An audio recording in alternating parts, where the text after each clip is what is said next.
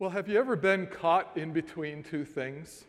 I remember one time I was caught between two black uh, mambas in Tanzania. That was probably the most harrowing time. Uh, I thought that uh, my son and my two, uh, my two-year-old son and myself, we were goners at that moment. But it turns out that those two mambas were a male and a female and had other interests in mind at that time. But maybe you've been caught in between two other things.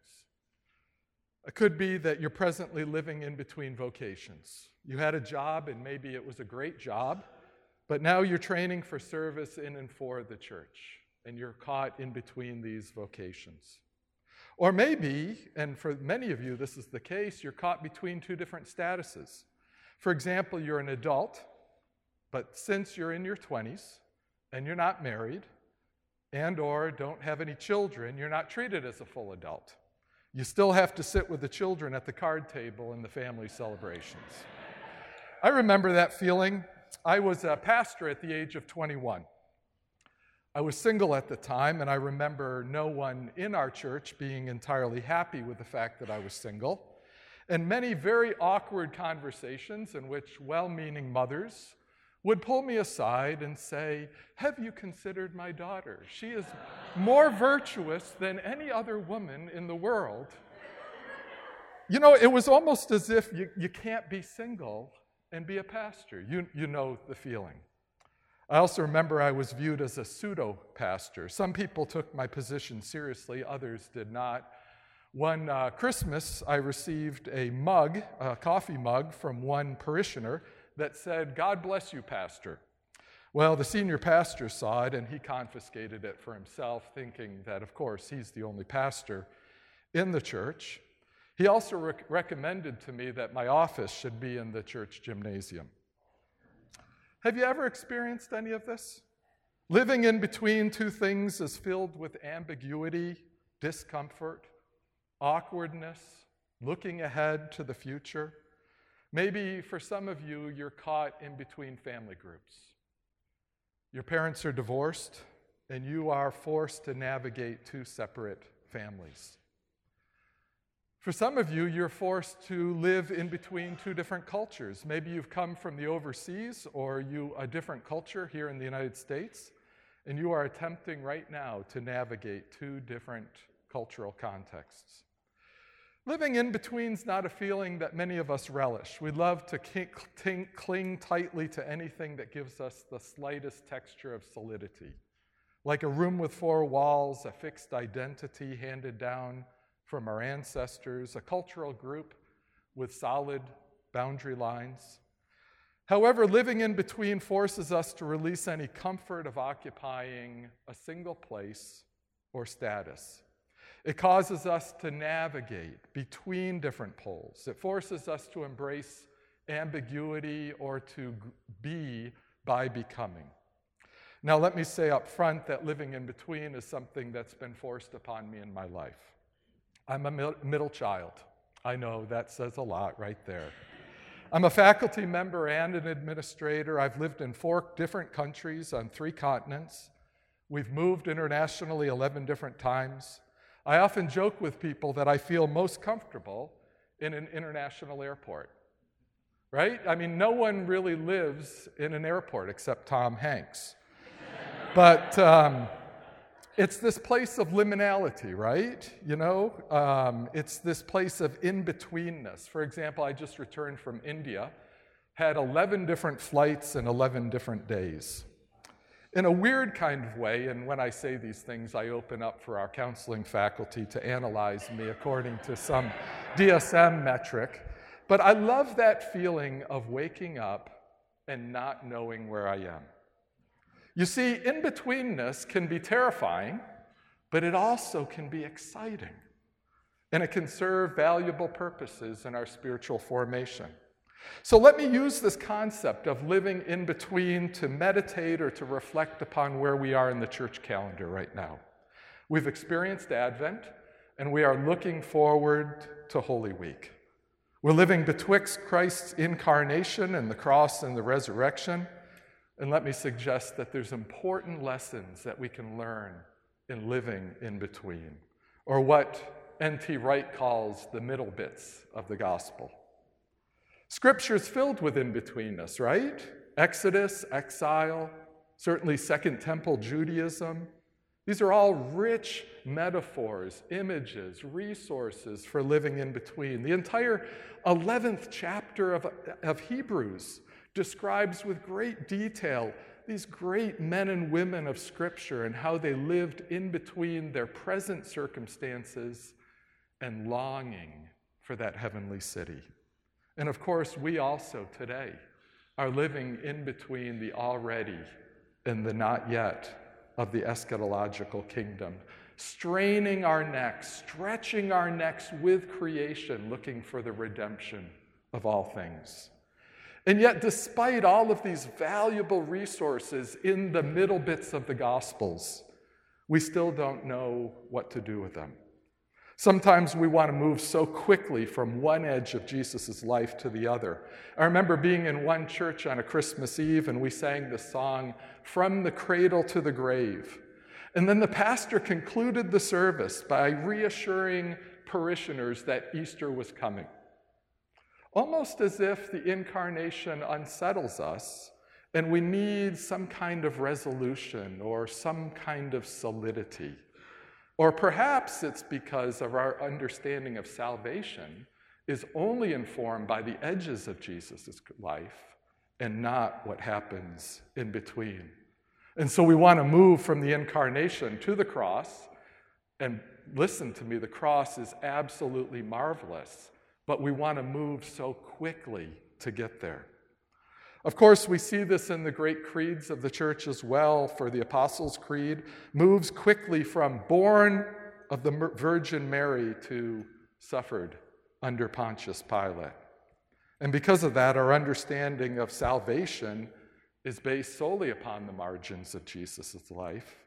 And yet, Paul says in Romans 5, we are saved by his life, which means his entire life. And let me plead with us in order to live in this world that is ravaged by so much ugliness, we need all of Christ for all of this world. So let me reflect a bit on the middle bits of the gospel as we journey from Jesus' entrance into this world to the cross and the resurrection. And to do so, we'll ponder that great Christological hymn found in Philippians 2 and examine two simultaneous movements that are happening in the Gospels. Now, before we get to the movements, Philippians 2, as we know, begins by talking about Paul, in which he's describing how we are to live in this world and especially how we are to relate with others. He stresses the centrality of the Holy Spirit, unity, love, humility, and then he points all of these to their origins, in which he says, Let the same mind, or that way of thinking slash being, be in you that was in Christ Jesus. These are powerful words for us as we begin a new semester. We've got quite a bit of life ahead of us in the next few months. Academic institutions, in particular, need to be reminded of Jesus since it's so easy for us to get caught up in the busyness, the papers, the strivings, the achieving, even the structures of our institution. So the great Christological hymn begins with first a movement downward, downward descent. The hymn says, though he was in the form of God, he did not regard equality with God as something to be exploited, but emptied himself, taking the form of a slave, a doulos, being born in human likeness and being found in human form. He humbled himself and became obedient, even to the point of death on the cross. So, what can we learn from Jesus in this downward descent? First of all, descent is rooted in the very nature of God. One of my professors and mentors in graduate school, Gerald Hawthorne, he translates this passage, and it was his favorite passage, and so I heard it all the time. He says, This is how he translates it. He says, Precisely because he was in the form of God precisely because he was in the form of God. He did not consider equality or being equal with God something to be grasped or exploited. The kenosis of Jesus is not some strategy, it's not some program. It flows out of God's very nature. When we look to Jesus, we see the nature of God. He who has seen me has seen the Father. And so we read the middle bits of the gospel in order to train ourselves in the character of God. For those of you who are struggling living in between different statuses, we need to reflect upon Jesus, who did not consider equality with God something to clutch and hold or exploit for himself, but he gave and he kept on giving, being poured out for others. You will experience many temptations in this world, and perhaps even in this semester, to claim your rights, even those things that you have rightfully earned, and to use some of those to elevate yourself above others. The middle bits of the gospel shows us a different pathway. Whenever you want to be more than who you are, you become far less than God created you to be. The pathway of kingdom living is by releasing your rights and service to others and being poured out for others. And so, second descent is about a different status or an identity. He emptied himself, took the form of a doulos, being form, born in human likeness. Jesus doesn't take on statuses on and off like with some garment, but he empties himself. Now, as someone who has done incarnational missions, I'm continually struck by the extent to which Jesus took on our status. All of my efforts, all of my agony of trying to live incarnationally in another culture were nothing compared to what Jesus has done.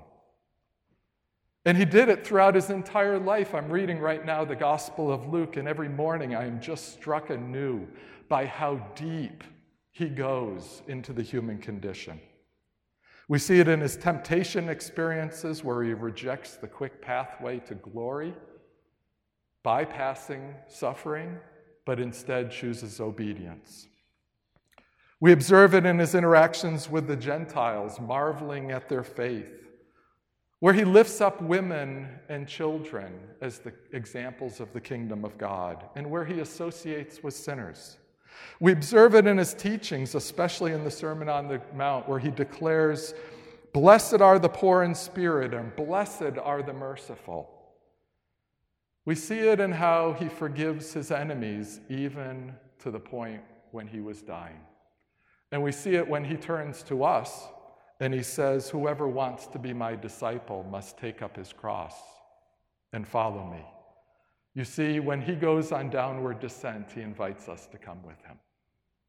As we live between the edges of Jesus' life, we can imagine, and we need to imagine, the feeling of bewilderment that the disciples went through, right? Christ is here and he's doing all of those things, or many of the things that were expected of the Messiah, but he was not doing them in the way that they imagined. We see the kingdom, but the downward descent hides it from our eyes. We feel the joy in his presence, but there are other kingdoms prospering in the world, especially that of Rome. We witness the incredible power of God in the world with miracles, and then we ourselves quibble over who will be the greatest in the kingdom of God. We believe, and then we quickly plead, help our unbelief. We all love to rest within a fixed identity, and in one sense, that, that is healthy. But there's a sense in which living in between the times with Jesus Christ forces us to embrace Jesus in a new way. Because you can claim an identity or a status for yourself, and you can use that to separate yourself from others. You can use that to lift yourself up above others. And you can use that to actually hurt other people. Precisely because he was in the form of God, he reckoned equality with God not a matter of getting, but of getting, giving. And so descent is ultimately about suffering. And this is the hardest message for us to hear. He humbled himself and became obedient to the point of death, even death on a cross. And so the Gospels take us by the hand down a pathway of suffering. And we need to hear this message this morning. During this season, we walk with Jesus. We resolutely set our face towards Jerusalem like he did, or we listen to him and we echo his words God, if you are willing, take this cup from me, but not my will, but yours be done. Of course, suffering comes in many different forms in the world. Increasingly, we live in what we call a post Christian world. And we need to embrace the kind of suffering that our brothers and sisters in China are experiencing even today, even right now. This is hard for us, especially those of us in the United States. I was with a, a, friend, he's from Western Canada, and he told me the story when I was with him of that very week. His son, his 11 year old son, came home from public school and told him the story of how the teacher stood up in the classroom and said, Who is a Christian in this classroom? I want you to stand up. This boy, an 11 year old boy, and two other kids stood up. And for the next five to 10 minutes, the teacher ridiculed them, calling them fools. Or I remember being in the Cape Town uh, Lausanne meetings, and we had a free day. And in a free day, what are you going to do? You're going to visit Cape Town, which is one of the most amazing cities in the entire world. So we got on a bus and we went to Table Rock and we went to the ocean and we traveled all around. And at each one of these locations, we got out and we took pictures. We did those things that tourists do, wearing the Mickey Mouse hat. And we were loving life. There were five delegates from Syria on that same bus, and they never got off that bus. They spent the entire time singing praises to Jesus because they couldn't do that in their own country. And so for us, what was a tourist event for them was a worship service. Or I was just with some leaders of the house churches in China, and they were describing some of the persecutions, and we need to be praying for what's happening in China. And this one leader turned to me and he said these words, which I'll never forget. He said, you know, you would think the Chinese government would have learned by now that when you persecute us, we grow. Now, for us, suffering takes many different forms, and one of the ways that you can ask yourself the question, how do I relate to suffering, by asking yourself the question, what am I afraid of? You see, fear has become the primary currency in America. We're afraid of losing our status in the world. We're afraid of diversity and new, new cultural templates arising through migration. We're afraid of changing mores. We're terrified by the future for our children and our grandchildren and all the kinds of things that they'll have to face. We're afraid of uncertainty, of being rejected by others, and a million other things. And I use the word currency intentionally because fear has a price tag. Its price tag certainly comes in multi billion dollar companies that protect our homes, the internet, the money in the bank, our worldly belongings. But fear also exacts a price from us. It's something we constantly have to pay out of our identity and out of our social relationships. Fear always gets paid.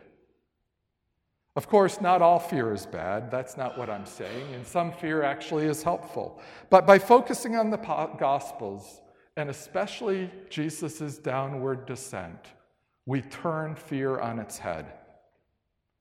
He empties himself for giving. He takes the form of a slave. He embraces human nature to the fullest. He humbles himself. He becomes obedient to the point of death, even death on the cross. And if this is the pathway of Jesus, how can we think that it's any different for any one of us? But here's the good news by embracing the pathway of downward descent, we are set free from fear. It can no longer exact any payment upon our lives, for we are walking in the pathway of the one who conquers all fear.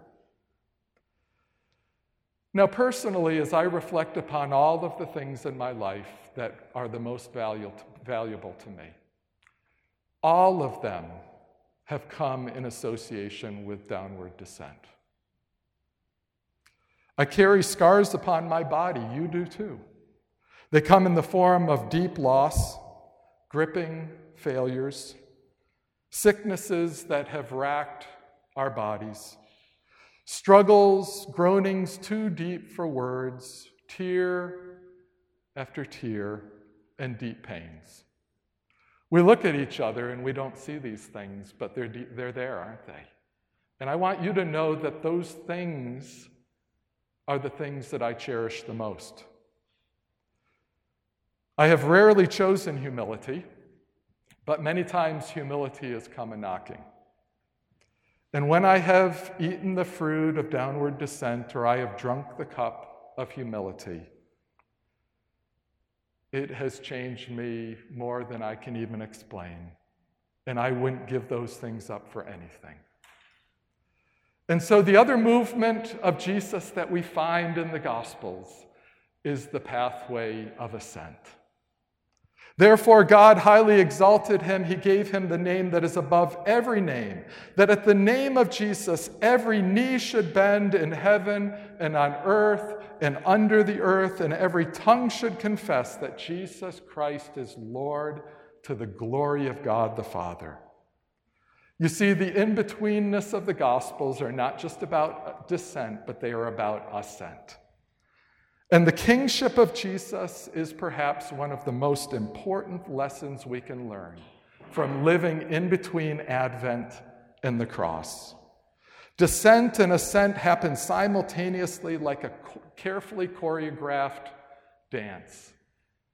In the middle bits of the gospel, descent and ascent kiss. And we need to be there when they kiss. We need to allow our lives to actually be the, the confluence of both descent and ascent, because the Christ who is risen takes us with him. He lifts us with him. All throughout the Gospels, we see the kingdom of God breaking into view. In the beginning, it comes like small cracks in a wall that lets these piercing shafts of light break into the darkness. And then slowly, Jesus reveals the inbreaking of the kingdom of God, showing us the really real. He forgives sins, He raises the dead, He heals, He loves.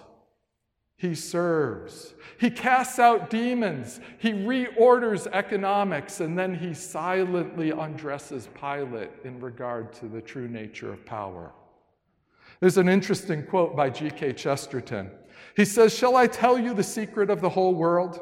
It is that we have only known the back of the world. We see everything from behind and it looks brutal. That's not a tree, but the back of a tree. That's not a cloud, but the back of a cloud. Cannot you see that everything is stooping and hiding its face? If only we could get around in front.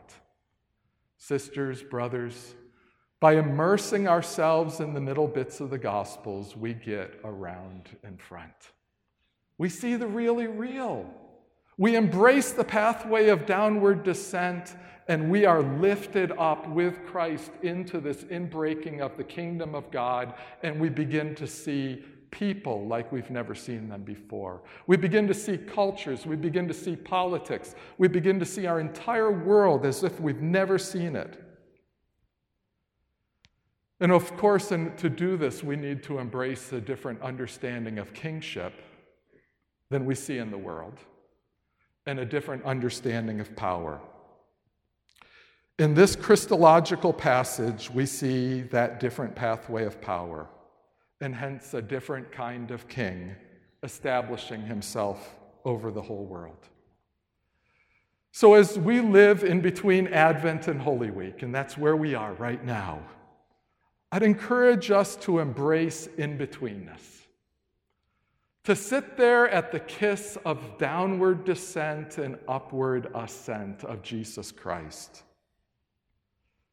Let's embrace all of Christ, not just the margins of the Gospels, but also the middle bit, because what we find in this world, we cannot have too much of Jesus Christ. We need to ask for that gift by the Holy Spirit. We need to embrace ambiguity and we need to embrace suffering. Of course, this is the hardest message of all. We need to allow ourselves to feel the uncertainty of not knowing where everything is headed, but trusting all the same that Jesus is Lord over everything. We need to walk with Jesus through the everydayness of life and see how he reorients everything, how he shows us the really real. And finally, and please hear me on this don't be afraid. Jesus is seated on the throne. Though the world feels like it's splintering into a million pieces with evil ravaging all over the globe, doing whatever it pleases, though other kingdoms stand and beat their chest, and though the Christian community tears itself to pieces, we are reminded that Jesus enters this world and goes through a pathway of descent. And then he is lifted over everything. He is the only power capable of holding everything together for the redemption of all things, Paul says in Ephesians 1:10. And I love the words to the, sim, to the hymn that we will now sing. This is my Father's world. The lyrics, especially the third stanza, speaks to those of us who are living in between the times. The lyrics say, This is my Father's world, oh, let me ne'er forget that though the wrong seems off so strong, God is the ruler yet. This is my Father's world. Why should my heart be sad? The Lord is King. Let heavens ring. God reigns. Let earth be glad. Allow the in betweenness of this season to nurture a deeper unity in the person of Jesus Christ. Follow the pathway of ascent, and you will also be lifted up with Christ, who is seated over all things, and you will not fear anything, for he is with you.